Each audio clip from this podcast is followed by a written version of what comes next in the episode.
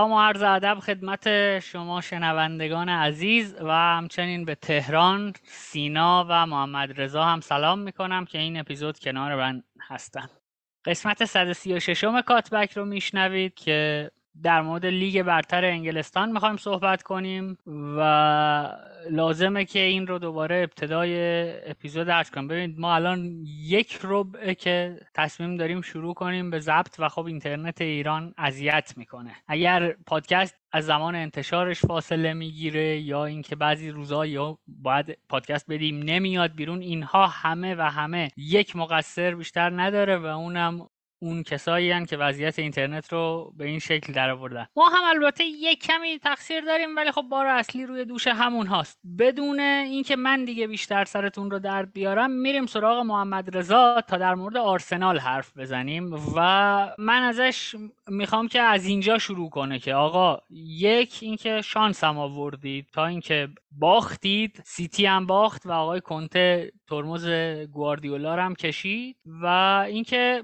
چی شد که یهو به اورتون شاندایچ یعنی یه تیم توی اون سه تیم آخر جدول باختید و امتیاز دادید بهش و چه فرقی کرد اصلا آرسنال مقابل شاندایچ؟ چرا نتونست اون نتایجی که توی یه روند خوب داشت به دست می آورد رو به دست بیاره؟ سلام نوید سلام به بقیه دوستان و سلام به همه شنوندگان. خب فکر کنم اولین دلیلی که بازی آرسنال نگرفت و مهمترین می‌تونم باشه این بود که بعد از 19 هفته اورتونیا اومدن تصمیم گرفتن که مربیشون رو اخراج بکنن و تیم به یک حالت استانداردی در زمین بازی رسیده بود با آقای شانداج و این بانس خود مربی و آمدن شانداچ هم همراه شده بود با یه احساس به وجد اومدن دوباره هواداران اورتون که خیلی دلتنگ این بودم که یه فوتبال جانانه بازی بکنن. کلا اگر بازی رو دنبال می‌کردید از دقیقه یک تا دقیقه 90 اورتونیا انگار که پر از انرژی بودن کاملا فول آف انرژی بودن و تمام دوئلا رو سعی می‌کردن با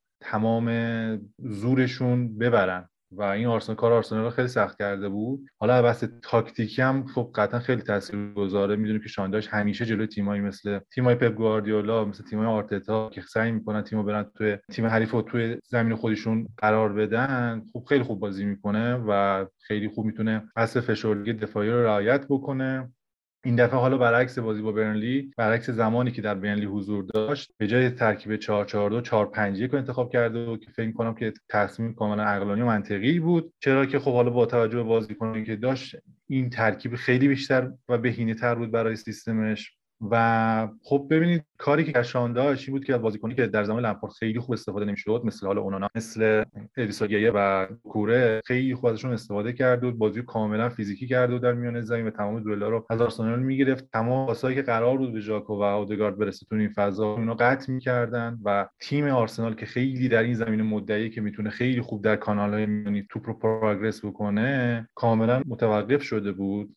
و سعی می‌کرد تنها راه فرار این حملاتش این بود که بیاد بازی رو ببره به کناره ها تو برسونه ساکا و مارتینلی که خب اونجا با تلاش های های کناری حالا هاش که با مکنیل بودن خیلی خوب دو به یک می‌کردن با مهاجم و وینگر آرسنال و سعی می‌کردن که اونا مجبور کنن که اونا پاس به عقب بدن تقریبا تمام حملات آرسنال رو اینا تقریبا تونستن که مختل بکنن. خب از این نظر باید کردیت خیلی خوبی بدیم به آقای شانداش. من فکر کنم این دو تا عامل یعنی هم نظر تاکتیکی خیلی به حالت بهتری تبدیل شده و تیم اورتون و همین که اونا بعد از 19 هفته حالا مربی اومده بود که تونسته بود رو متحد و همدل بکنه چیزی که خودش شاندایچ هم تو بعد از مصاحبه بازی گفت. گفتش که خیلی بازیکن‌ها انگار خیلی از کادر فنی راضی نبودن و تمام خودشون رو نمی‌تونن توی بازی بذارن.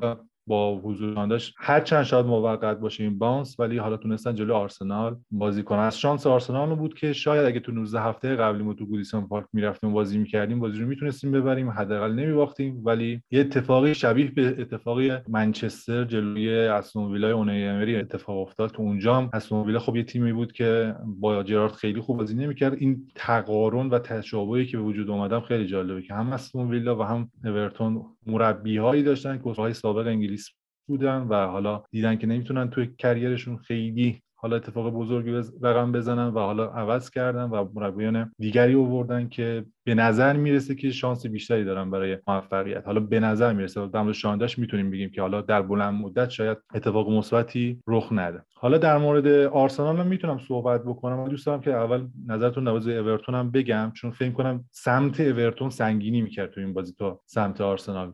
ممنون محمد رضا. من ترجیح میدم برم سمت تهران برای که تهران همیشه یه حرفی می‌زد که نظر دوتامونم بود اتفاقا و این روزا تهران بیشتر نظر دوتامون رو مطرح می‌کنه و بلاش هم به دوش خودشه. و حرفی که تهران می‌زد این بود که آقا اورتون شبیه یک باشگاه فوتبال اداره نمیشه. یعنی از نظر وضعیت مدیریتی این تیم خیلی از نظر منطقی قابل فهم نیست که دارن چه اتفاقی میفته. خواستم به تهران بگم که اتفاقا ما بیرون از جمع خودمون چون حالا من بیشتر از شما با بچه هایی که با فوتبال در ارتباطن توی ساحت های مختلف ارتباط دارن و خیلی ها که مثلا اینجوری بگم دو تا از کسانی که از طریق گزارشگری پول در میارن توی این مملکت اعتقاد داشتن که اورتون خیلی تیم خوبیه و مثلا این همه مهره چرا نتیجه نمی‌گیره. می‌خواستم از تو همین از تو این رو بپرسم که آقا یک چرا تو وضع اورتون رو اینقدر بد می‌دونستی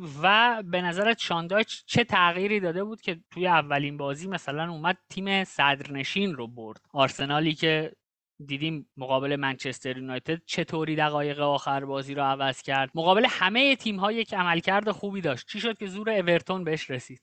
اول سلام به بچه های خودمون اینجا و هر کسی که داره صدای ما رو میشنوه و اینکه امیدوارم حالتون خوب باشه. بازی اورتون جلوی آرسنال به نظر من صرفا یک بازی بود که یکی از دو تیم اومده بود در اورتون منظورمه. اومده بودن یک بازی به شدت فیزیکال بازی که به طور کل روی یک فاز از چهار فاز فوتبالشون برنامه گذاشته بودن اونم فاز دفاع بود و با بستن فضاها محدود کردن بازی به یک سری پاسای بیمعنی آرسنال وسط زمین و خب فرض رو بر این گذاشته بودن که احتمالا می‌تونن توی ضربات ایستگاهی یه دونه بزنن که تونستن بزنن. نوع بازی که خب تجربه نشون داده که هر چند وقت بار جواب می‌گیری ازش. و کافی نیست برای اینکه بتونی تو فوتبال ازش نتیجه بگیری. من بزرگترین کردیتی که به شاندایش میدم برای بازی گذشته این بود که تونست توی چنین زمان کوتاهی این بازیکنها رو اونقدی هایپ کنه که اون کارهایی که باید تو زمین واسش انجام بدن اونجوری که باید واسش تو زمین انرژی بذارن. که فکر کنم بزرگترین کاری هستش که شاندایش می‌کنه. شاندایش به شما این اطمینان رو میده که حتی اگه فوتبال خوب بازی نکنیم اما بازیکنهای ما 100 درصدشون رو می‌ذارن که حالا وقتی بعدا حرف می‌زنیم در تو سیتی خیلی کار راحتی نیست که شما بخوای بازیکن رو راضی کنی که 100 درصدش رو واسه تو بذاره. و صرفا خوردن به یه روز بعد آرسنال روزی که آرسنال هر کاری کرد نتونست باز کنه تو 90 دقیقه بازی رو. و اتفاقی که پیش میاد من اگر آرتتا باشم خیلی قضیه رو بزرگش نمی‌کنم برای تیمم. اتفاقی که افتاده و ما باید بپذیریمش و رد چیم. ولی خب اون طرف اگر شاندایش باشم این رو به قول معروف بنزینی می‌دونم برای این موتوری که بازیکنها رو می‌خواد تو خودش بکشه و بهشون ثابت کنه که این روشی که من دارم بهتون میگم درسته و اگه به من اعتماد کنی سال دیگه همتون بازیکن پریمیر لیگین همچنان. بس تو به اورتون به عنوان یک باشگاه این بحث ما سالهاست داشتیم. از چند سال پیش اگه یاد باشه توی کاتبک که نشسته بودیم و اون زمان بحث آنچلوتی بود که من می‌گفتم آنچلوتی داره اوور می‌کنه با این تیم. یعنی در واقع آنچلوتی جادوگریه. من هنوزم به این معتقدم که آنچلوتی جادوگریه که ایرادات و زشتی ها و بدی های تیمت رو تا جایی که می‌تونه از بین می‌بره و تفاوت مدیری که می‌فهمه و نمی‌فهمه اینه که مدیری که می‌فهمه می‌فهمه که ما ایرادات رو داریم. صرفا روشون پوشیده شده. وگرنه ایرادات هنوز اونجاست. و اینکه صرف اینکه ما با آنچلوتی فلان نتیجه رو گرفتیم و فلان جای جدول تموم کردیم دلیل نمیشه و کافی نیست برای اینکه ما فکر کنیم که ما جای واقعیمون همونجاست. ببین بحث برای اورتون برمیگرده برای من حداقل به دورانی که مشیری مارسل برندز آورد. مارسل برندز آدم الان مدیر فوتبالی PSV یه و آدم فهمیده ای آدم واقعا فهمیده ایه و بعد از دو سه سال خودش استفا کرد و رفت و منطقش همین بود که من تو این باشگاه نقش هویج بازی می‌کنم. یعنی من به عنوان دیرکتور فوتبال می‌خوام برم مربی بیارم بازیکن بیارم تمدید کنم اخراج کنم. مشیری میره با بازیکن خودش حرف می‌زنه عثمانوف میره با بازیکن خودش حرف می‌زنه. هر کی هر کیو دلش بخوام میاره و خب به این مدل نمیشه باشگاه گردون. من وقتی به اسکواد اورتون نگاه می‌کنم یک آش مخلوطی از استعدادهایی که به هر دلیلی به تیم تاپ نرفتن و یک سری بازیکن محلی که از آکادمی این تیم بالا اومدن و معنی زیادی واسه این باشگاه دارن و یک سری بازیکن هایی که به باشگاه های تاپ رفتن و سطح واقعیشون مشخص شد و بعد از اون تونستن جایی رو پیدا کنن که همچنان اون حقوق رو بهشون میده. بدون اینکه ازشون توقع پرفورم کردن داشته باشه می‌بینم. اسکواد اورتون حتی خیلی بازیکنایی نداره که بشه روی میان مدت روشون حساب کرد. و شما خوباشون رو نگاه کنین امثال تارکوفسکی هم که خب اونم سنی ازش گذشته. برای همینم هم هستش که من دایچم فکر می‌کنم که شاید بتونه تیم رو بالا نگه داره. هرچند که من سقف مشخصی رو فوتبال دایچ می‌دونم و فکر نمی کنم که فوتبال دایچ فوتبالی باشه که شما رو به top 6 برسونه یا به موفقیت بالاتری برسونه اما اورتون خیلی عقبتر از این چیزا داره الان حرف می‌زنه. ما در این حد داریم حرف می‌زنیم که این باشگاه بیفته یا نه. در نهایت فکر می‌کنم اما مشکل اصلی تو اورتون لزوما این نیستش که فلان مربی چه کاری می‌تونه انجام بده یا فلان بازیکنها چه توانایی هایی دارن. بیشتر مشکل اورتون اینه که شما اگر نگاه بکنین به نوع business ی که این باشگاه توی چند سال گذشته کرده شما هیچ گونه تفکری که یک شکل خاصی داشته باشه رو نمی‌تونین پیدا کنین یا شناسایی کنین. هیچ pattern خاصی توی پول خرج کردن این باشگاه وجود نداره. حتی تو بازیکن فروختن این باشگاه هم خیلی pattern خاصی وجود نداره و squad شون هم پر از بازیکنایی که بیشتر از چیزی که باید حقوق می‌گیرن با قیمتای خیلی بیشتر از چیزی که باید خریداری شدن و هیچ کس هم تو باشگاه گردنشون نمی‌گیره. شاید این fun ترین قضیه باشه که من یادم تو اتلتیک یادم نمیاد کدوم خبرنگار نوشته بود که هنوز که هنوز کسی تو اورتون گردن نمی‌گیره کی 40 میلیون پول ایووبی رو داده. و خب این نوع squad ساختن واسه باشگاهی مثل اورتون نوبره که این باشگاه اولا باشگاهیه که ریشه تاریخی خیلی مهمی تو پریمیر لیگ داره. اینا نقش مهمی بازی کردن توی سی سالی که پریمیر لیگ در جریان بوده. و در کنار اون به خاطر جایی که هستن به خاطر شرایطی که دارن به خاطر فن بیسی که دارن و حتی به خاطر مالکی که دارن که پول خوبی می‌تونه خرج بکنه می‌تونن بازیگر بزرگتری توی این فیلم و مجموعه پریمیر لیگ باشن. و اگر نیستن صرفا به نظر من مشکل از اینه که خب این باشگاه هیچ ایده ای نداره که چطور اداره بشه. بیشتر از این خیلی می‌تونیم بحث و باز کنیم و حرف بزنیم من فکر نمی کنم خیلی جاش باشه. ممنون تهران عزیز. برمیگردیم سراغ محمد رضا که ترجیح می‌داد از اورتون بشنوه و بعد دوباره ادامه بدیم آرسنال رو. محمد رضا در خدمتی. نبی من فقط یه چیزی در مورد شانداش و این سقفی که تهران گفت بگم. اینکه فکر کنم که ترکیبی که بتون داشت بازی می‌کرد شاید اگه از شانداش بپرسیم که ترکیب منتخب تو اگه بخوای به چینی چه بازیکنایی شاید خیلی شباهت داشته باشه به هم 11 نفری که براش بازی می‌کردن. یعنی شما اگه نگاه می‌کردی به پروفایل بازیکنایی که داشتن بازی می‌کردن برای تیم اورتون مثلا کالورت لوین یه بازیکنی که در هوا و در ارسال کناری یه بازیکن کلاس جهانیه. یا حتی سه هافکی که وسط بودن خیلی های physical قلدری بودن که اجازه هیچ نفوذی نمی‌دادن. توی وینگرها وینگر پرتلاشی می‌دیدیم که خیلی خوب تو فاز دفاعی کمک می‌کردن به اورتون و دو به یک می‌کردن با وینگرهای حریف. یا حتی تو خط دفاعی کانر کودی تارکوفسکی با اینکه خیلی بازیکن با کیفیت آنچنانی نیستن ولی بازیکن با تجربه ای هستن که تو تیم‌های وولوز و برنلی تجربه اینو دارن که توی زمانی که تیم حریف داره فشار میاره و دامنه حملاتشون رو تشدید کرده از نظر ذهنی مقاوم باشن و سوتی بدجور ندن. خب دیدیم که تقریبا هر توپی هم که اومد توی box این دو نفر خیلی خوب تونستن دفع کنن. حالا در مورد full back ها میشه نظر داد ولی در مورد دروازه‌بان هم میگم که پیکفورد بازیکنی که اتفاقا خیلی به درد شان دایچ می‌خوره به خاطر اون ضربه توپی که داره و توپ خیلی خوب می‌تونه دور بکنه. هر دفعه که تیم حریف شوت می‌زنه و شروع مجدد می‌خواد از سمت دروازه انجام بشه پیکفورد جوری توپو می‌زنه که تو حداقل یه سه چهار دقیقه طول می‌کشه که تا بیاد دورت یک سومشون و خطر ساز بشه. از اینجا من فکر کنم خیلی squad مناسبی داره و حالا اگه خواهم در شان دایچ اگر بمونه اگر این فصل بتونه اورتون رو نگه داره تو لیگ من فکر کنم اگر دو سه تا خرید مناسبی براش انجام بشه خیلی شبیه میشه به اون دورانی که تو برنلی در سال اول یا دوم فکر کنم حضور داشت و تونست هفتم کنه سهمی اروپایی بگیره برای برنلی. الان شاید خیلی سختتر باشه با تیم هایی که هستن مثل نیوکاسل وولز. من فکر کنم که می‌تونه اورتون رو سال بعد توی ده تا تیم برتر توی پرمیر لیگ نگه داره.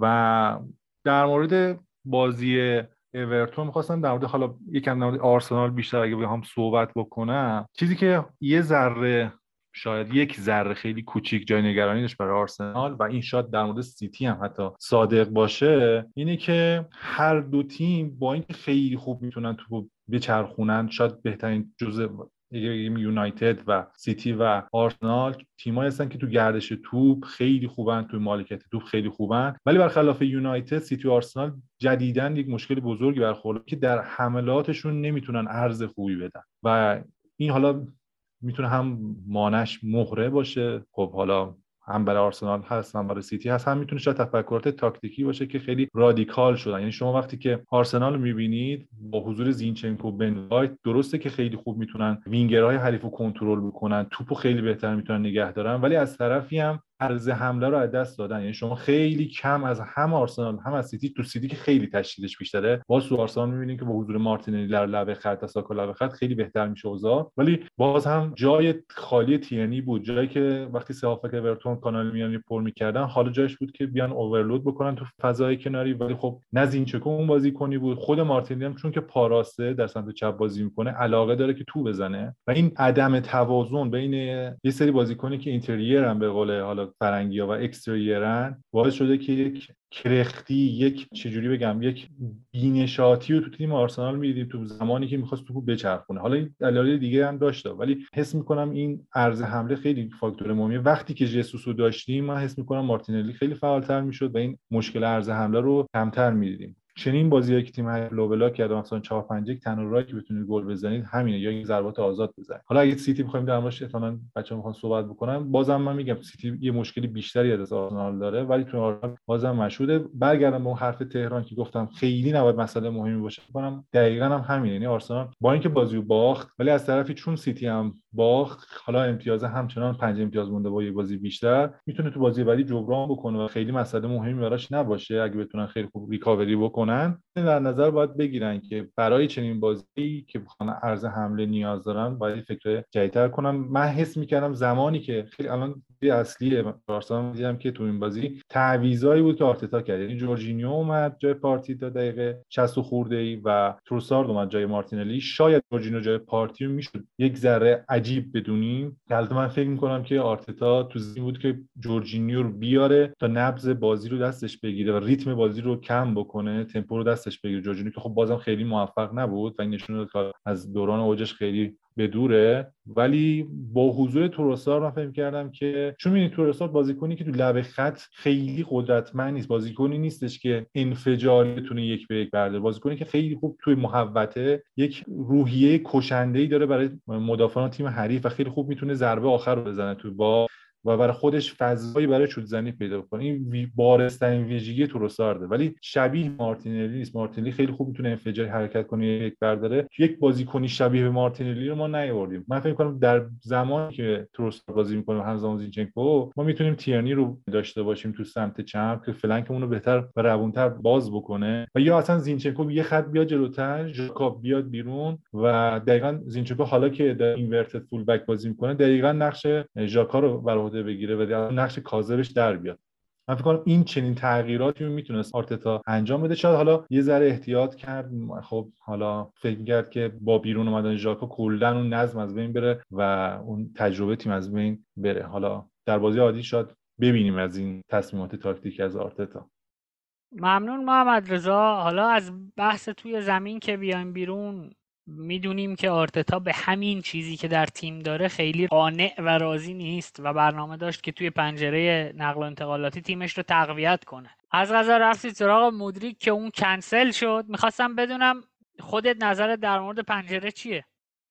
ببین در مورد پنجره اگه بخوایم صحبت بکنیم اول باید بگیم که چون که ژانویه هست من راضیم ژانویه خیلی نمیشه شما مانور بدی و یه ذره مناسباتش نسبت به اون پنجره تابستانی فرق می‌کنه. شاید حالا اینکه گزینه‌های اول تونستن جذب کنن میشه انگورت آورد توی سیستم آرسنال و اینکه حالا شاید تونستن کار بهتری بکنن کایسدو داشته باشیم مودریک داشته باشیم. ولی بعد در نظر خب برایتون سه طرف داره دیگه هم بازیکن هم تیم که می‌خواد بفروشه هم که می‌خواد بخره. دو طرف ماجرا راضی بودن در مورد موضوع کایسدو و تیم برایتون مبلغی که می‌خواست و اون تصمیمی که گرفته بود برای اینکه بتونن تو این فصلی که دارن می‌رسن به سهمی اروپایی و نفروشن کایسدو رو کاملا قابل احترام بود به نظر من و کاریش نمیشه کرد. و حتی overpay ی که داشتیم می‌کردیم برای کایسدو من خیلی عقلانی نمی‌دونستم و حالا خیلی مثلا بدم نشد که جورجینو رو تقریبا با 10 میلیون آوردیم چون در مورد بکاپ فقط نیاز بود که اون برای بازی لیگ اروپا کاملا کافیه جورجینو می‌تونه حالا با موندن در تیم و هماهنگ شدن با بقیه بازیکنان کارمون رو را بندازه. در مورد موضوعی که خب یه چلسی بود که حاضر بود 100 میلیون بده حالا 70 به 30 حالا هر چقدر بخوایم صحبت بکنیم. و خب قطعا تیم اوکراین دنبال این بود که پول بیشتری بگیره. اونجا واقعا نمیشه خیلی ایرادی گرفت از سیاست باشگاه آرسنال. تمام تلاششون رو کردن. تا 90 میلیون هم پیشنهاد رفت. حالا با قسطای بیشتر نسبت به تیم چلسی. و خیلی خوب تونستن کیویور یکی از استعدادهای برتر سری تیم اسپتزیا رو جذب کن برای اینکه زمانی که گابریل حضور نداره بتونن یک پشتیبان خوب داشته باشن تو تیم و از طرفی هم یک خطری هم بود برای تیم آرسنال زمانی که زینچنکو و تیانی هر دو مصوم شن. خب می‌دونید که هر دو بازیکن خیلی خوب مصوم میشن و هر دو مرز مصومیت زیاد هستن در هر فصل چندین بازی رو از دست میدن. زمانی که این دو تا بازیکن دست بدن به خاطر اون جنبه ورساتیلیتی کیویور این امکانو می‌داد که تو چپ هم براشون بازی بکنه. و خب این هم می‌تونه خرید بسیار خوبی باشه. در مجموع من شاید اگه ده بخوام نمره بدم نمره قابل قبول 8 9 میدم و فکر کنم که این خریدها می‌تونه تیمو توی کورس قهرمانی نگه داره. بله شاید بوست خیلی عجیبی نکرد برای کل اسکواد تیم ولی خب چیزی هستش که بازیکنان می‌تونن انرژی خودشون نگه دارن و تو بازی ها تقسیم بکنن هم لیگ اروپا و هم لیگ برتر. ممنون محمد رضا بابت توضیحات خوبت. بریم از آرسنال بگذریم و بریم یه موسیقی گوش کنیم و برگردیم با دو تا موضوع دیگه که می‌خوایم در موردش صحبت کنیم. Give you all my affection.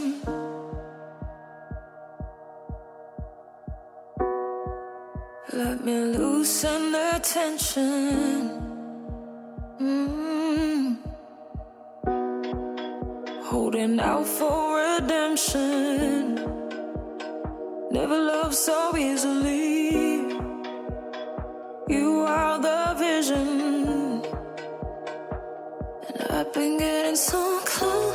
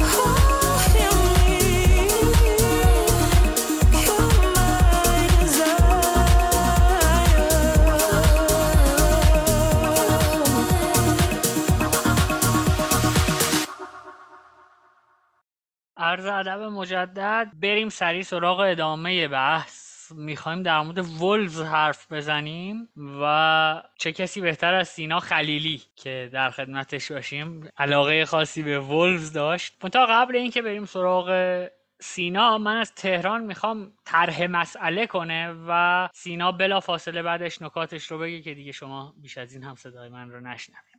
درباره وولفز من فکر می‌کنم اول بعد توضیح بدیم چه اتفاقی افتاده. اتفاقی که افتاده اینه که خب بعد از اینکه وولفز به این نتیجه می‌رسه که با نونو قطع همکاری بکنه باشگاه تو پستی بلندی های زیاد و تا حدی خود ساخته میفته. و اتفاقاتی که میفته اینه که خب وقتی برونو لاژ رو میارن طبیعتا تفکرشون این بوده. حالا میگم طبیعتا به این معنی نیست که تایید نشده دربارش حرف زده شده. خیلی خبرنگارای ولفز حرف زدن در رابطش که تفکر این بوده که ما می‌خوایم از فوتبال نونو عبور کنیم. ما دیگه نمی‌خوایم اونطوری فوتبال بازی کنیم. ما می‌خوایم سبک یه ذره روزمینتری سبک یه ذره شاید فوتبال از حالت واکنشگرایی در بیاریم و بیشتر کنشگرا بشیم. و خب می‌خواستم با آوردن برونو لاژ این کارا رو انجام بدن که طبیعتا برونو لاژ وقتی اومده دوست داشته که خب سری تغییراتی تو رخکن ایجاد بکنه. کار اولی هم که می‌کنه که خیلی بازیکنای قدیم رو باشون خدافزی می‌کنن. امثال کانر کودی که حالا باز کانر کودی با قیمت خندهداری میره اورتون یعنی قرضی میفرستنش و 4.5 میلیون هم بندشه و رومن سایس مثلا تمدید نمیشه یا یا بولی که اصلا دعواشون میشه و بولی بلند میشه میره ناتینگهام فورست.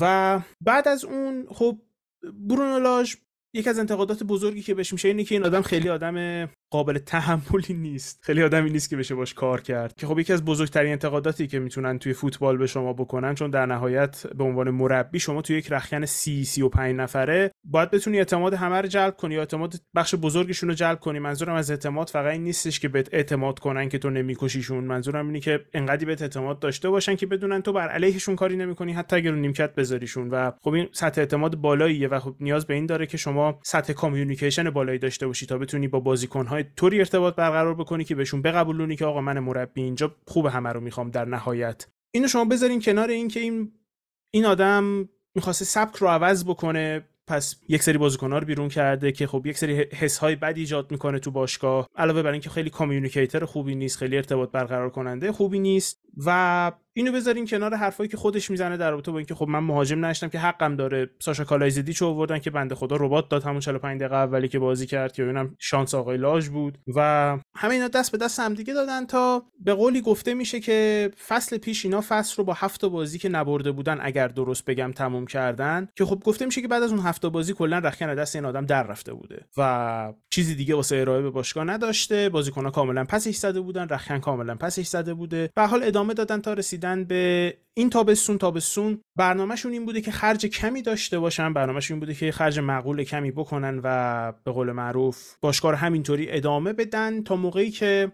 چند تا بازی اولشون خیلی خوب نتیجه نمی‌گیرن و فسون مالکشون یهویی وارد میشه و 100 میلیون پول به باشگاه تزریق می‌کنه که با اون 100 میلیون آقای گدش رو می‌گیرن اگر درست یادم باشه آقای نونیز رو می‌گیرن اگه درست یادم باشه و آقای کالایزیدیچ رو می‌گیرن اگه اونم درست یادم باشه که رو هم دیگه 100 میلیون پول خرج می‌کنن و یهویی خرج بالا میره و خب طبیعتا وقتی خرج بالا شما توقعی که نتیجه بدی. حالا اینکه این قضیه درسته یا نه که بحث کاملا جداست و به نظر من اصلا نیست. ولی به هر حال می‌رسیم تا نزدیکای زمستون. در واقع زمستون که میگم منظورم بیشتر موقعی که تیم‌ها رفتن جام جهانی نوامبر که تصمیم می‌گیرن برونولاژ رو اخراج بکنن و بعد از یک گشتن طولانی دنبال یک مربی و لوپتگی که اول ردشون کرد اینا رفتن دنبال مربی کیوپیار مربی چند تا تیم دیگه چند تا مربی بی تیم و خب بالاخره به نتیجه رسیدن که لوپتگی رو بیارن که لوپتگی به عنوان سرمربیشون اومد و توی همین مدت زمانی که من گفتم این باشگاه تغییرات دیگه هم داشت. مدیر ورزشیشون آقای سلرز رو اخراج که حالا شاید کلمه جالبی نباشه ولی خب همون اخراجش کردن و به عنوان جایگزینش به صورت internal یه نفر از داخل رو بالا آوردن به عنوان آقای هابز که در تو ایشون هم گفته میشه که یکی از بزرگترین خواسته های خودش و یکی از بزرگترین کارهایی که باید بکنه اینه که دست خورخه مندز رو از باشگاه کمی کوتاه کنه حداقل. در تو مندز چیزای عجیب غریبی گفته میشه رابطش با وولز در این حد که میگن final say داره توی خرید بازیکن ها یعنی نظر نهایی رو میده در رابطه با بعضی از خرید و فروش ها که خب اینم خیلی مسئله جالبیه. به حال باشگاه از این دوران تغییر عبور می‌کنه یا اگه عبور می‌کنه اصطلاح جالبی نیست. الان اولش تازه و خب با لوپدگی چند هفته گذشته فوتبال خوبی بازی کردن و نتایج خوبی هم گرفتن. واسه همین شد که ما فکر کردیم که خب این اتفاقاتی که افتاده اولا یه بخشش نیاز به توضیح داره و یه بخشش نیاز به حرف زدن داره. برای همین بود که من این توضیحات رو دادم.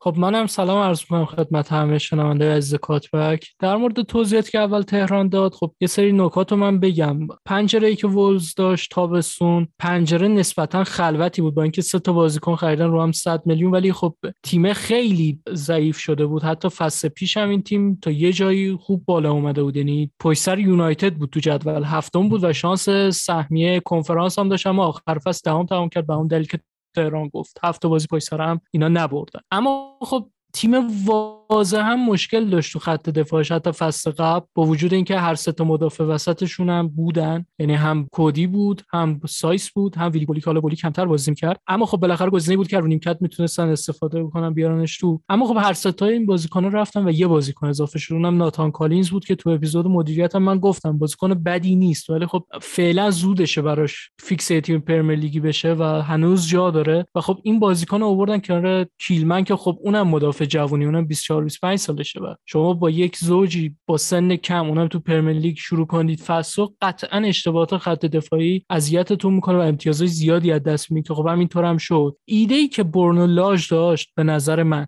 وقتی کار رو تو وولز شروع کرد برای فصل جدید این بود که تیمو ببره رو 4 2 3 1 به این شکل که خب سمدو و آیت نوری full back اش بودن کیلمن کالینز دو تا دفاع وسطش موتینی و نوس double pivot ش و از گدش به عنوان وینگر چپ پودنس وینگر راست و نونز به عنوان ده و کالایزیچ به عنوان مهاجم نوک استفاده بکنه. ولی خب این ترکیب به نظر من خیلی نقص داشتون تو این ترکیب هیچکی نمی‌تونه خوب دفاع بکنه. یعنی هیچ هافبکی نیست که برات توپو پس بگیره. نونس که خب پست ده مشخصه به خاطر output هجومی خوبش آوردی و اینکه می‌تونه تو حملات بیشتر تاثیر بذاره. موتینیو هم خب طبیعتا با این سنی که داره نمی‌تونه اونقدر تو وسط زمین برات توپ بگیره و هرچند که مشارکتش خوبه. و روبن نوس میمونه تنها بازیکنی که باید برات توپ بگیره که خب اونم با توجه به فیزیکی که داره بیشتر رو در فضا کاور کردن می‌خوره تا اینکه بخواد برات توپ پس بگیره. در نتیجه این تیم از نظر دفاعی خیلی باگ داشت. حتی اگه اون سیستم ایدئالی که برنو لاژ تو ذهنش داشت و تو زمین هم داشت باز این تیمه به مشکل می‌خورد و خب transfer های بیخودی که کردن واقعا کلمه بهتری پیدا نمیشه. چون به نظر من پولی که وولز تزریق کرد اون 100 میلیونه درست سه تا بازیکنی گرفتی که خیلی خوبن. یعنی تیم تو سطحشو بالاتر می‌برن. اما سوراخ‌های تو اونجا نیستن. حالا اگه فرصت باشه تو اپیزودهای بعدی راجع به تاتنهام صحبت بکنیم به نظر من تیم اصلی تو این زمینه تاتنهامه که پولو خرج می‌کنه ولی جایی که باید خرج نمی‌کنه و کوالیتی هم اضافه میشه اما نه تو پستی که نیاز مبرم داره. و خب به نظر من وولز باید حداقل دو تا مدافع 25 میلیونی می‌خرید برای اینکه تیمش بهتر بشه. تا اینکه بخواد یه دونه هافبک 40 میلیونی مثل ماتوس نونز بگیره. من نونز خیلی rate می‌کنم. من نظرم خیلی هافبک خوبیه و قطعا فصل بعد یا دو فصل بعد تو یکی از top 6 بازی می‌کنه یا تیم چمپیونز لیگی ولی وولز الان تو این شرایط به یک بازیکن مثل ماتوس نونز نیاز نداشت. شاید بهتر بود. همون پول خرج می‌شد. ژائو گومز و لمینا میومدن که تو این زمستون انتقالشون رو نهایی کردن و لوپتگی حالا نمی‌دونم بگم شخص لوپتگی یا اون تیمی که جدیدم همزمان با لوپتگی وارد باشگاه شد ایرادات رو درست شناسایی کرده بود. اینکه شما لمینا و ژائو گومز رو همزمان وارد این تیم می‌کنی یعنی که تو متوجه شدی که خط هافبک یه مشکلی داره که نمی‌تونه تو دفاع خوب باشه. یعنی بازیکنی نداری که تو دفاع aggressive باشه بخواد برات تکل بزنه بخواد تو پس بگیره. و خب ما تو بازی جو لیورپول می‌بینیم که لمینا این کارو خیلی خوب انجام داده. حالا تا اون زمانی که مصدوم نشده بود لیورپول اونقدی نمی‌تونست خوب عمل بکنه پشت box وولز. این از این. در مورد وینگرها پودنس وینگر خوبیه ولی خب مسئولیت هاش هم داره تکنیک خوبی داره اما خب اون بدنی که باید داشته باشه بخواد تو دفاع مشارکت داشته باشه نداره. در نتیجه باید یه وینگری میومد که این کار انجام بده که خب نتونستن این پنجره جذبش بکنه و به زور داره از آداما بازی می‌گیره. بعدم بازی نمی‌گیره. جلو سیتی به نظر من نمایش آداما قابل قبول بود. اما تونستن یه وینگر دیگه ای رو بگیرن که خب تو پستای دیگه مثل پست ده به کارشون میاد. پابلو سارابیا رو از پاریس گرفتن که من فکر کنم به دردشون می‌خوره. هم با توجه به تجربه ای که داره همین که سطحش از بقیه بازیکن وولز بالاتره می‌تونه تو پست‌های مختلف به کار لوپتگی میاد. و با فلسفه لوپتگی هم بیشتر شد تو سویا باهاش کار کرده. و دفاع وسط هم گرفتن. یعنی اون مشکلی که اول فصل کاملا مشخص بود و اول از همه برطرف کردن و کریگ داوسن رو گرفتن. داوسن مدافع خاص و ویژه‌ای نیست. یعنی شما نمی‌تونید با داوسن jump زیادی تو جدول بکنی بگی دفاع من خیلی بهتر شده رو رتبه جدول تیمت بفهمی. اما همین که تیم دیگه دست و پا نمی‌زنه برای موندن و یه کیفیت حداقلی به تیمت اضافه می‌کنه خب به نظر من transfer معقولی بود. ولی هرچند که معتقدم بازم تابستون باید وولز تو بازار دفاع فعال باشه و یه دفاع خوب بگیره. با این وضعیت نمی‌تونه ادامه بده. و خب یک مهاجم هم گرفتن ماتیاس کونیا خب از اتلتیکو اومد که مهاجم خیلی خوبی اما خب تو اتلتیکو دقایق کافی بهش نمی‌رسید و اونقدری هم از قابلیتش استفاده نمی‌شد. ماتیاس کونیا بازیکنی که بیرون محوطه هم خیلی اثرگذاره و معمولا تو یک دو کردن کارهای ترکیبی تو pocket سازی اصلا بازیکن خوبیه. تو آلمان که بود بیشتر ازش اینا رو می‌دید. اما خب تو اتلتیکو مشخصا بنا به دلایلی مشخصی نمی‌تونه این کار رو انجام بده. و اتفاقی که افتاد این بود که این بازیکن قرضی آوردن با بند خریدی که احتمالا فعالش بکنن چون مهاجم خوب دیگه ای فکر نمی‌کنم تو بازار اویلیبل بشه اینا بخوان تابستون با قیمت کمتر برن سراغش. و به نظر من کاری که مدیریت وولز تو ژانویه کرد کاری بود که باید تو تابستون می‌کرد. حالا نه همه این ترانسفرها ولی بعد یه بخشش رو تو تابستون انجام می‌دادم پشت گوش انداختم. و در مورد حرفی که نویزت که گفت سینا علاقه زیادی به وولز داره نه واقعا من دوست دارم بازار پرتغال رو ببینم و ببینم خروجیش از طریق مندس چیه به این تیمه. چون بالاخره بازار پرتغال بازاری که هر فصل داره دو سه تا تالنت رو می‌کنه و خب بازیکنهایی هم هستن زیر سایه این تالنت ها که فصل بعدش و دو فصل بعدش مشخص میشن چه سطحی دارن و اونا هم مشتری پیدا می‌کنن. و این مدل بازیکن ها بازیکن که به درد ولز می‌خورن اما از هر کدوم این گروه بازیکن ها فقط یکیش یا دو تاش نصیب ولز میشه. یعنی امسال ماتوس نونز نصیب وولز شد. دو فصل قبل ویتینیا رو قرضی آوردن که الان پاریس سن داره بازی می‌کنه و اول از هم که روبن نویس بود که اصلا گفت من نمی‌خوام با قرارداد آکادمی تو پورتو بازی بکنم قرارداد بازیکن اصلی می‌خوام که آوردنش وولز. در نتیجه من فکر می‌کنم اون نفوذی که مندز داره این تیم رو عقب نگه داشته. یعنی اون چیزی که آقای هابز مد نظرش اگر اتفاق بیفته این تیم خیلی جای پیشرفت داره و بازارهای بیشتری رو می‌تونه رصد بکنه. و من فکر می‌کنم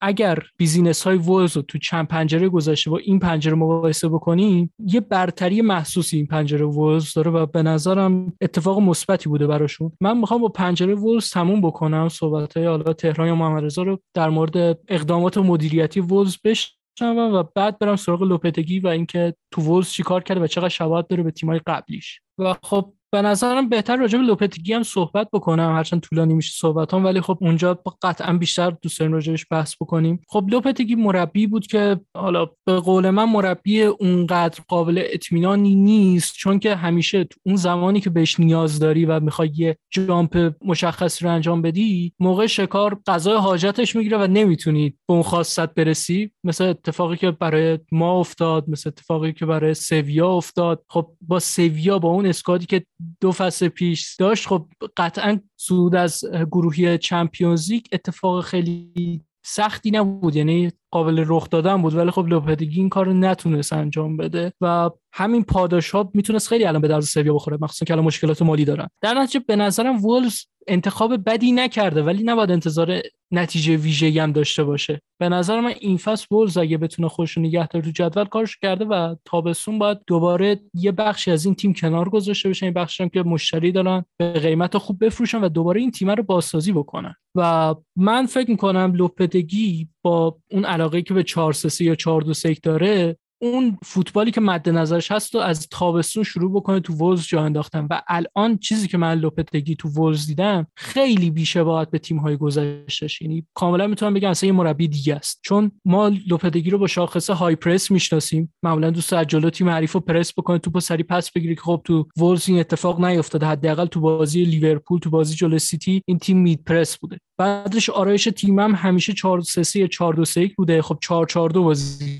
کرده هر دوتا این بازی یعنی جلوی لیورپول 4 4 2 خطی بازی کرد جلوی سیتی 4 5 1 خطی بازی کرده. خب مشخصا تیم تیم لوپتگی نیست. یعنی داره این تیم رو با اون چیزی که داره منطبق می‌کنه و سعی می‌کنه از اون ابزاری که داره فعلا استفاده بکنه تا اینکه تیم خودش رو درست بکنه. و کار منطقی هم هست. و من اینجا point مثبت می‌بینم تو عملکرد لوپتگی. و معمولا این تیم تو زمان حمله آرایش 3 2 5 داشت ولی خب تو ولز می‌بینی خب این تعداد نفرات تو حمله خیلی کمتر از 5 نفره معمولا با سه نفر حمله می‌کنن چهار نفر نهایتا. و من فکر می‌کنم point های مثبت دیگه که این تیم داره اینه که یک مقدار ضعفای تیم رو با توجه به بازیکن هایی که تو پست تخصصیشون هم بازی نمی‌کنن پوشونده شده. یعنی استفاده از متئوس نونز تو وینگر اونم وینگر سمت چپ هم تو بازی جلو لیورپول که مشخصا برای مهار از آرنولد استفاده شد خیلی به تیم کمک کرد. چون هر دفعه لیورپول توپو به flank سمت راست می‌برد آیت نوری و متئوس نونز رو پای آرنولد بودن. اگر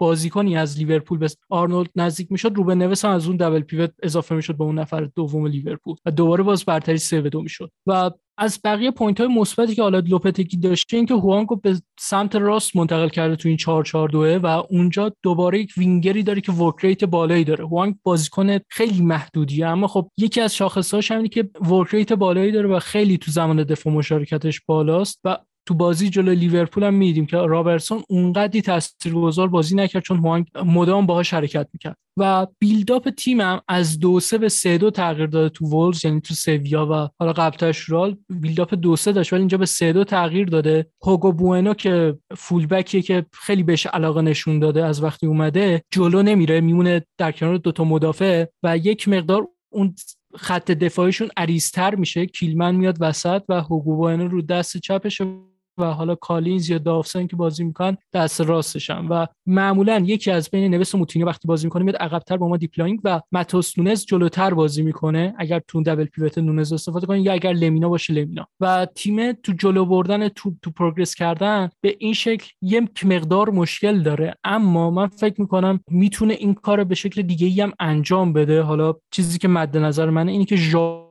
گومز fix بشه تو ترکیب چون من حالا چند تا scout report ازش خوندم. تو برزیل بازیکن موفقی بوده از نظر شاخصهای دفاعی و این بازیکنه بره جلوتر بازی کنه وقتی با عنوان 6 بازی می‌کنه مثل کاری که ما با کاسمیرو می‌کردیم. تو زمان مالکیت کروس میومد عقبتر تو مناطق عمیقتر زمین توپ می‌گرفت و کاسمیرو می‌رفت جلوتر و یکی از هافبک های حریف رو میبست. و من فکر می‌کنم کار درستتر تو build-up ولز اینه که ژائو گومز زودتر به این تیم تزریق بشه و اون به عنوان شیش بره جلوتر تو زمان مالکیت و حالا بین نونز یا نوس یکی بیاد عقبتر که کار پروگرس توپو بهتر انجام بده حالا نونز بال کریر بهتری رو به نوس پروگرسیو پسای بهتری میده. و من چیز دیگه که می‌خوام اضافه بکنم در مورد این تیم اینه که این تیم مالکیت توپش به شدت کمتر از تیم های سابق لوپتگی که خب اونم مشخصه چون تیم اکثر بازیکناش با توپ راحت نیست. کیلمن پاسور بدی نیست ولی خب بازیکن تکنیکالی هم نیست. نمی‌تونه با توپ خیلی کار بکنه. کرگ دافسن با توپ خیلی معمولیه. سمدو با توپ فقط جلو میره. نمی‌تونه کار خاص دیگه انجام بده. هوگو بد نیست. آیت نوری بازم بیشتر بال کریره. نمی‌تونه با توپ اونقدی کار بکنه. نوس اوکیه. دونز خوبه و موتینیو حالا شاید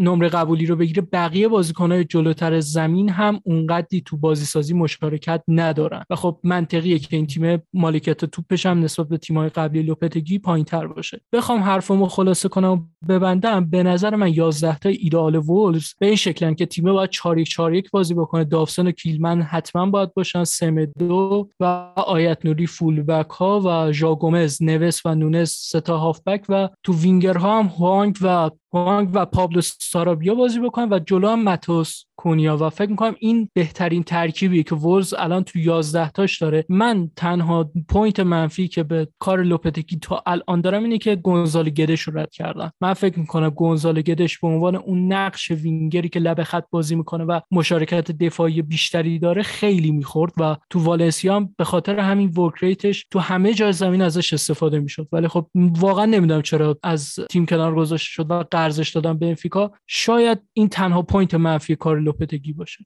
حالا این حرفا رو زدی سینا ولی من امیدوارم برای به قول معروف برای sake خودشونم که شده برای خودشونم که شده این تغییرات رو در تصویر لوپتگی انجام ندن. من امیدوارم که بفهمن که از اینکه ما تیممون رو در تصویر یک agent بسازیم خارج شدن و در اینکه تیممون رو در تصویر یک مربی بسازیم رفتن خیلی ایده جالبی نیست. امیدوارم که از لوپتگی استفاده لازم رو بکنن برای تغییراتی که می‌خوان انجام بدن. لوپتگی آدمیه که هم آشناهای زیادی داره هم شناخته شده است کاملا هم آدمیه که درک و فهم فوتبالی بالایی داره هم بالاخره مربی بزرگ مربی خوب خوبیه. اما آدمی نیستش که شما بخوای کلهم پروژت رو در تصویر این آدم بسازی و امیدوارم که این اشتباه رو نکنن. امیدوارم که کمی شاید با دید منطقی تر یا از منطقی شاید رد رد بشیم و برسیم به اینکه از با دید مستقلتر نسبت به قضايا نگاه بکنن چون حقیقتش اینه که من لوپتگی رو هم مربی نمی‌دونم که خیلی توی رفتارهاش شما بتونی مربی پیدا بکنی که بتونی باش مثلا مثل گواردیولا و سیتی 10 سال 15 سال ادامه بدی. واسه همینم هم هستش که امیدوارم که همچین اشتباهی رو انجام ندن.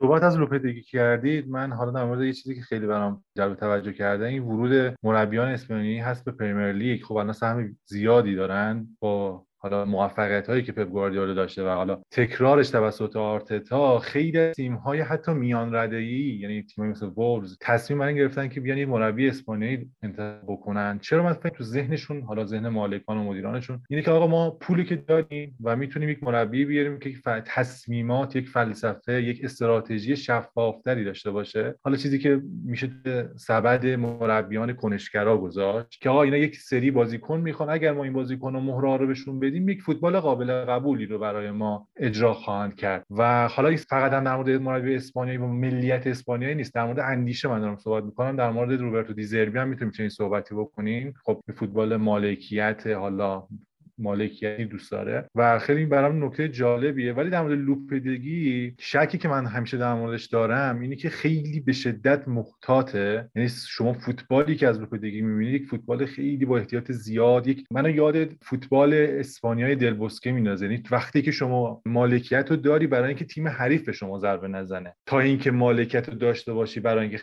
موقعیت بکنی. و این اگه بخوایم طیف رو در نظر بگیریم بیشتر به سمت دلبوسکه هست. تا اندیشه های پپ گواردیولا و این حالا می‌تونه مضر باشه در بلند مدت. یه جایی می‌رسه که به قول هم تهران حالا هم سینا سقف خیلی بلندی رو نمیشه برای لوپتگی در نظر گرفت. حالا با اینکه لیگ قهرمان لیگ اروپا شده در مورد اونای امری هم حالا استون ویلاس احتمالاً ما بعدا صحبت می‌کنیم. خب می‌بینی که استون ویلا خب طبعا بازار مالی هممون می‌دونیم تیمی مثل استون ویلا تیمی مثل ویارئال سویا هم پول بیشتری می‌تونه بده هم امکانات بیشتری به مربی که مثل امری می‌خواد بیاره میده و این امری خوش راضیه. میگه من بازیکنایی که می‌خوام می‌گیرم تیممو می‌سازم و می‌تونم نتیجه که دوست دارم و فکر می‌کنم و شایستش هستم می‌گیرم. میگه که خب بعد از اینکه جام جهانی با تیمو برگشتن فکر می‌کنم تیم دوم بوده تیم امری در امتیاز جمع کردن. فکر می‌کنم بعد از آرسنال بیشترین امتیازها رو جمع کرده تو لیگ و این خوب نشون میده که اینا خیلی موفق تر بودن. حالا باید ببینیم. پدیده فکر می‌کنم که خیلی پدیده نوعیه و تیمای میان رده‌ای دارن به این سمت میرن که مربیانی با فلسفه های مشخص و استراتژی های کنشگرانه رو انتخاب بکنن برای اینکه تیمشون و انتخابشون در خریدا کمتر زیانده باشه. محمد رضا در با این حرفی که زدی من اول یه چیزی بگم و بعدش بحث دوم که بحث مهمتریه. تیما میرن از اسپانیا مربی میارن چون دیگه از جایی نمی‌تونن بیارن. ما به این نتیجه ما توی فوتبال انگلیس به این نتیجه رسیدیم که یعنی به این نتیجه رسیدیم نه این, این, خیلی لفظ اشتباهیه و بذار اینطور نگم. اینطور توافق کردیم که مربی انگلیسی عقب افتاده است نفهمه نمی‌فهمه. مربی ایتالیایی نفهمه نمی‌فهمه. مربی آلمانی هم که جواب نمیده. خب فقط مونده اسپانیا بریم از اسپانیا مربی بیاریم. و این بیشتر به خاطر تنگ نظری مدیرهای پریمیر لیگیه. ولی بحث دومی که میگی به نظر می‌رسه که با دیدن کاری که لیورپول و کلوپ و پپ و سیتی کردن باشگاه ها دارن خودشون رو به سمت پروژه محورتر شدن می‌برن و همونطور که تو میگی بیشتر دارن به سمت فوتبال کنشگرا میرن. این من فکر می‌کنم تا یه بخشیش با خاطر اینه که این باشگاه های پایین تر جدول ببین یه چیزی رو دیدن اما متوجهش نشدن محمد رضا. یعنی اینا سیتی رو نگاه کردن و گفتن ای یه مربی که اومده فوتبال کنشگرا بازی کرده و چند سال اینجا بوده. خب ما بریم یه مربی فلسفه دار فوتبال کنشگرا بیاریم بذاریم اینجا وایس کار خودشو بکنه. در صورتی که سیتی اینطور نبوده. اگر لیورپول به اینجا رسید بخاطر این بود که پشت صحنه یه مایکل ادواردزی بود که حمایت کامل owner ش رو داشت و با تیمی که خود طرف برداشته بود اوورده بود تیم منظورم بیشتر آدمای پشت صحنه است بازیکنان نیست. یک پروژه رو شروع کردن که یک آغازی داشت و مثل هر چیز دیگه یک پایانی داشت و برای اینکه چرخه بشه حالا به مایکل ادواردز نتونست چرخش کنه و رفت.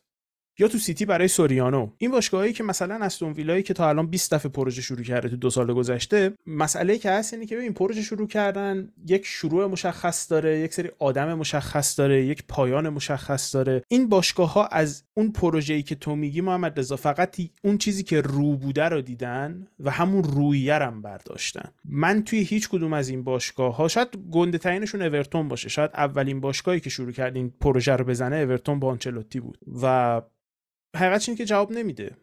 یعنی لوپتگی و چه می‌دونم امری و جرارد و اینا که حالا مربیای خیلی کوچکتری از امثال آنچلوتی. اگه تو آنچلوتی رو بیاری جواب نمیده. دلیل اینکه سیتی دلیل اینکه لیورپول یک موقعی از یک پروژه جواب گرفتن این بود که کل ساختار باشگاه با همدیگه در یک مسیری همسو بودن و در اون مسیری که همسو بودن همدل بودن و هم هدف بودن تونستن با همدیگه به موفقیتی برسن که در نهایت شما وقتی از بیرون نگاه می می‌کردی فکر می‌کردی کلوپ اومده تو باشگاه و یه نفره داره باشگاه به بزرگی لیورپول رو میگردونه. شما فکر می‌کردی پپ از در سیتی اومده تو و ورد خونده و دست کشیده به سر جان استونز و مدافع ازش در آورده. در صورتی که حقیقت قضیه این نیست. حقیقت قضیه اینه که این باشگاه ها یک پروژه ای رو دیفاین کردن پای اون پروژه موندن. شاید بزرگترین چیزی که این باشگاه وسط جدولی و یاد بگیرن همینه. اینکه شما اگه پروژه دیفاین می‌کنی باید پاش بمونی. شاید شاید این دیدی که نسبت من نسبت به قضیه دارم مزخرف باشه. شاید دیدی که من نسبت به قضیه دارم اشتباه باشه و شاید اگه جایی بود دربارش بعدا حرف بزنیم. اما من فکر می‌کنم لیدز اگر پروژه‌ای داشت نباید بیلسا رو اخراج می‌کرد. باید میپذیرفتن که با بیلسا بیفتن و دوباره بالا بیان. و شاید اورتون باید میپذیرفت افتادنش رو. اگر پروژه‌ای با لمپارد داشتن باید میپذیرفتن افتادنشون رو. من فکر می‌کنم دوران این که ما بریم آخر فصل امثال دایچ رو بیاریم و تیممون رو بالا نگه داره گذشته. من فکر می‌کنم مدیرها هم این قضیه رو فهمیدن که این زمان گذشته. من فکر می‌کنم چیزی که مدیرها متوجه نشدن اینه که اون مدیر اون دوستایی که با هم دیگه میرن میشینن توی جلسه پریمیر لیگ 20 تایی قهوه می‌خورن و در با این حرف می‌زنن که چجوری سیتی رو relegate کنیم اون تیمایی که نتیجه گرفتن خیلی بیشتر از این بوده که یک مربی بیارن کلید باشگاه رو بهش بدن و بگن برو هر کاری دوست داری بکن. این روش من فکر می‌کنم از سال 2013 که فرگوسن رفت با فرگوسن از فوتبال انگلیس رفت و همون موقع هم باید تموم می‌شد. بعد از اون از 2013 به این طرف هر باشگاهی این روش رو خواسته امتحان بکنه یا از تنبلی مالک ها بوده یا از نفهمی مدیرها. و بیشتر من فکر می‌کنم اینه محمد رضا اون چیزی که تو می‌بینی که میرن مربی هایی که با فلسفه های کنشگراتری دارن رو میارن به خاطر اینه که طبق معمول و تو تاریخ پریمیر لیگ 100 دفعه این اتفاق افتاده که یک تیمی با یک تفکری رفته یک کاری کرده و تیمای دیگه فقط اومدن اون لایه روی رو کپی برداشتن از طرف. بدون اینکه فکر کنن که آقا مثلا اگر کنته سه دفاعه بازی می‌کنه چرا سه دفاعه بازی می‌کنه که کل لیگ بعدش شروع کردن سه دفاعه بازی کردن؟ قبل تر از اون اگر چه می‌دونم اواخر دهه 90 شماره 10 تو انگلیس معروف شد چرا مثلا کانتونا چه تأثیری تو فوتبال انگلیس گذاشت که باش همه رفتن دونه دونه شماره 10 آوردن؟ به حال اینا بحثایی که فکر می‌کنم جای دیگه است چون طولانی میشه. فقط می‌خواستم بگم که من فکر می‌کنم بیشتر اینطوریه تا اینکه مثلا واقعا تفکر خیلی بلند مدت و تفکری که جزئیات زیادی داره یک پروژه‌ای که کاملا مشخص در حال اجرا باشه. تهران ممنون. قبل از اینکه بریم سراغ نظرات محمد رضا و سینا. یک ادعایی کردی که حداقل برای من خیلی عجیب بود. اینکه گفتی باید برن از اسپانیا. مربی بیارن چون پذیرفتن که مثلا مربی ایتالیایی نمی‌دونه مثلا نادان انگلیسی نادانه آلمانی جواب نمیده و خب یه کمی این حرف حداقل برای من گنده است. مگر اینکه بهم بگی که چطوری این این داده ها رو که مطرح کردی از کجا اومده؟ ما الان حداقل همین الان چهار تا مربی تو ذهن منه که انگلیسی هن. ادی ها انگلیسیه شاندایچ انگلیسیه گراهام پاتر انگلیسیه گری اونیل بورنموث انگلیسیه. قبلش لمپارد سرمربی اورتون بوده انگلیسی بوده. آلمانی ما کلوپ رو داریم که آخرین تیمی که به چالش کشیده سیتی رو لیورپول بوده. حتی منچستر میره سراغ یه کسی مثل رانگنیک و بعد اینکه جواب نمی‌گیره میندازتش برون دو تا سرمربی ایتالیایی کنته و دیزربی الان توی لیگ هستن. میگم یعنی حداقل برای من انقدر واضح نیست که مدیران پریمیر لیگی اینجوری فکر می‌کنن. تو چرا میگی اینجوری فکر می‌کنن؟ من بیشتر از اینکه فکر کنم مدیران پریمیر لیگ مستقیما اینجور فکر می‌کنم. فکر می‌کنم که فضای پریمیر لیگ به تو نشون میده که این استیگماه به این مربیا چسبیده. یعنی ادی هاو یک مربی که من فکر می‌کنم تا ده سال دیگه باید بجنگه تا یه سری چیزا رو. یک سری وصله هایی که بهش چسبیده ازش کنده بشه. پاتر هنوز که هنوزه اونطوری که باید بهش احترام گذاشته نمیشه تو فوتبال انگلیس. و خب این آدمیه که پروژه برایتون رو تا اینجا آورده. بیشتر من منظورم این نیستش که این آدما شغل نمی‌گیرن تو انگلیس. من منظورم اینه که در حال حاضر مربی اسپانیایی ساده ترین آدمه که روش دست بذاری. یعنی شما مربی آلمانی رو که دست می‌ذاری بلافاصله اینو بهت میگن که آقا طرف مثلا رفته فارمرز لیگ مربی آورده. که حالا اینکه چقدر درسته چقدر غلطه به کنار داریم این حرفا رو می‌زنیم جسی ماش هفته پیش اخراج شد.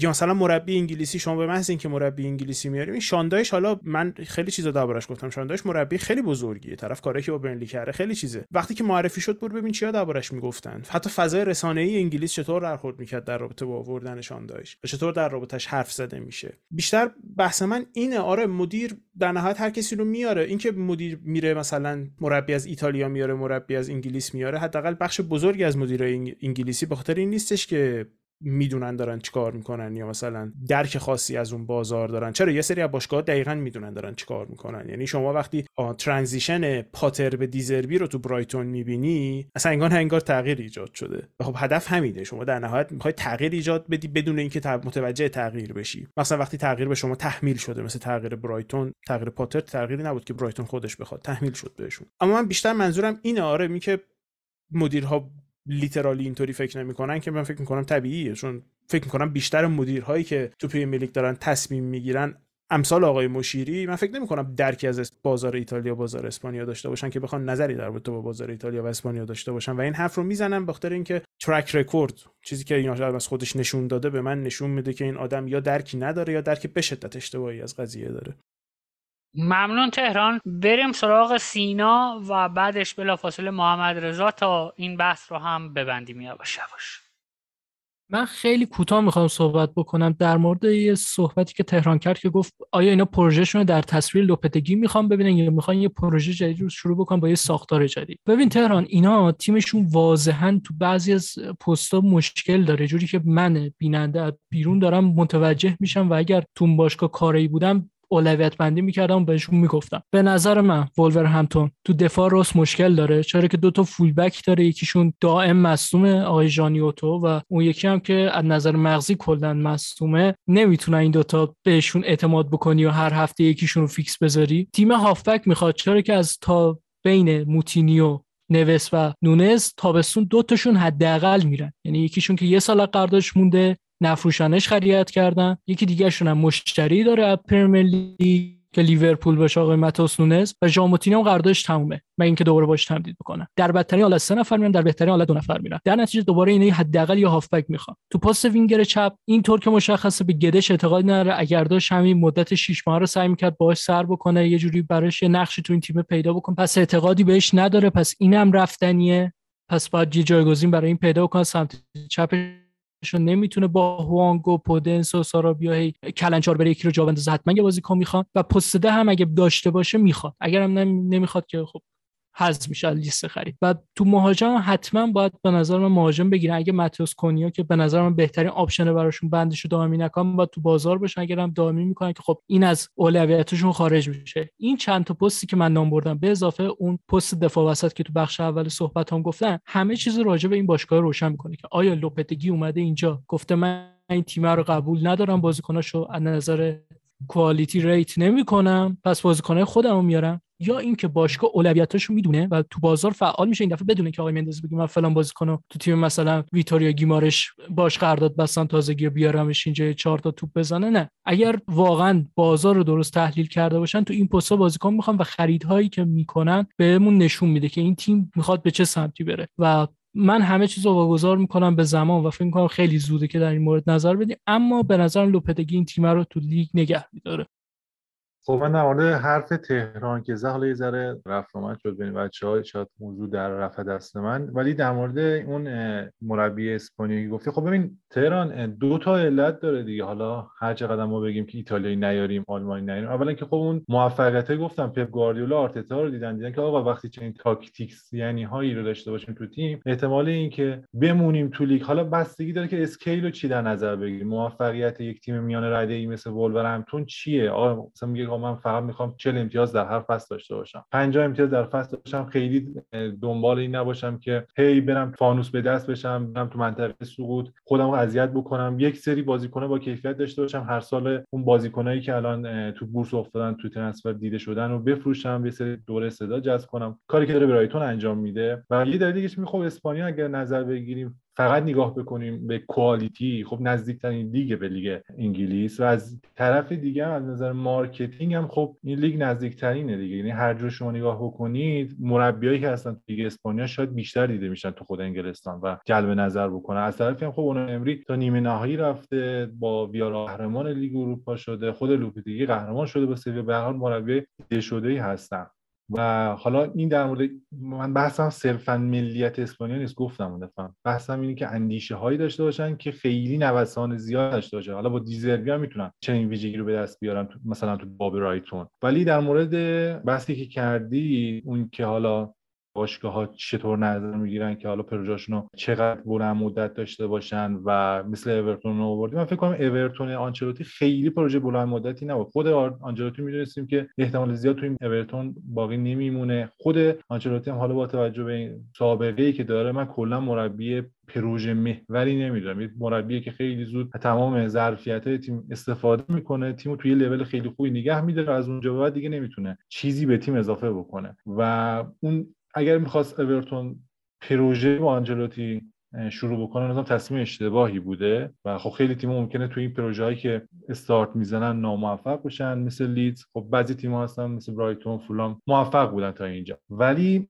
چیزی که هست من خیلی تاکید کردم روی اینه که الان از یک سال از دو سال گذشته اتفاقی که افتاده ما داریم سوپر پریمیر لیگی که می‌بینیم که تیمی مثل ناتینگهام فارست میاد مثلا کیلور ناواس رو می‌گیره یا رنان لودی رو از اتلتیکو مادرید می‌گیره. چنین تسهیلاتی براش به وجود اومده که چنین بازیکنایی با کیفیت رو بگیره میگه آقا حالا من وقتی بازیکنایی دارم می‌گیرم که کیفیتشون انگار خیلی نزدیک به بازیکنایی که top 6 در اختیار دارن می‌تونم یک مربی بیارم با این دانش فنی خوب تا حداقل های از فوتبال های اون تیم های top 6 رو به نمایش بذاره. قطعا این تیم مثل ولورهمپتون نمی‌خواد سیتی پپ گواردیولا باشه ولی می‌خواد یه نسخه lite ش داشته باشه. حالا من میگم اتفاقا نمیشه ولی میگم که در scale خودش داره تلاش هایی می‌کنه. حالا بعد تلاش ها پروژه ها سرانجامشون به شکست می‌رسه. تو میگی آقا سهم شکست ها خیلی زیاده اصلا پیروزی نداره. ولی من میگم احتمال این که با این اتفاقاتی که افتاده با این پولی که اومده پریمیر لیگ ما شاهد تیم های خواهیم بود در آینده که این دیوار رو بشکنن و مثل نیوکاسل top four جدیدی ببینیم. حالا برایتون اصلا امسال شاید لیگ اروپا تو top 6 بیاد. خبر نداریم حالا چیکار کنه تیم برایتون دو تا بازی عقب داره. ولی فکر کنم این پول باعث شده که خود تیم میان رده جدول مدیرانشون به این فکر بیفتن که ما چرا کم نداریم چیز top 6 و می‌تونیم حداقل باشون رقابت بکنیم. هر چقدر هم که به اون سطح اونا نرسیم. خیلی ممنون محمد رضا متشکر تهران و سینای عزیز. ما اینجا این اپیزود رو میبندیم. حواسمون هست که توی پریمیر لیگ چیزهایی هست که باید ازشون صحبت کنیم. روند منچستر یونایتد هست اتفاقات اخیری که بیرون زمین برای سیتی افتاده که احتمال بسیار زیاد در یک اپیزود plus بررسیش می‌کنیم. گندی که خیلی وقت پنهان بوده و همه هم می‌دونستن وجود داره و پنهانه و دوباره سر باز کرده و حالا ببینیم این بار نتیجه و تنبیهی برای سیتی در پی داره یا نه. و موضوعاتی هستن که باید بهشون بپردازیم و صبر پیشه کنید. یواش یواش به همشون می‌رسیم. دمتون گرم که تا اینجای کار با ما بودید. کات‌بک رو می‌تونید از همه اپلیکیشن های پادگیر بشنوید. همزمان روی کانال تلگرام ما هم آپلود میشه. آدرس تلگرام و همه شبکه های اجتماعی دیگه ما هم کات‌بک underline IR هست. اگر فکر می‌کنید کات‌بک محتوای مفیدی داره اون رو به دوستانتون که به فوتبال علاقه دارن معرفی کنید. و در آخر هم اگر نظری نقدی چیزی دارید حتی فحشی میشنویم و ما هم به بیرحمانه ترین شکل ممکن جواب میدیم البته. خیلی مخلصم مواظب خودتون باشید. خدا نگهدار.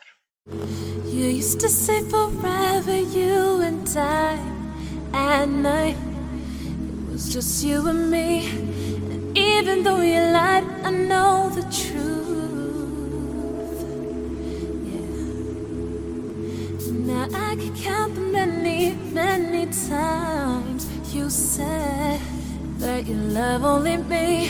So, baby, that's the reason why we lose. And if you wanna know how I feel, I'd stay, even though I was hurt. But baby, I am good with the pain. Yeah.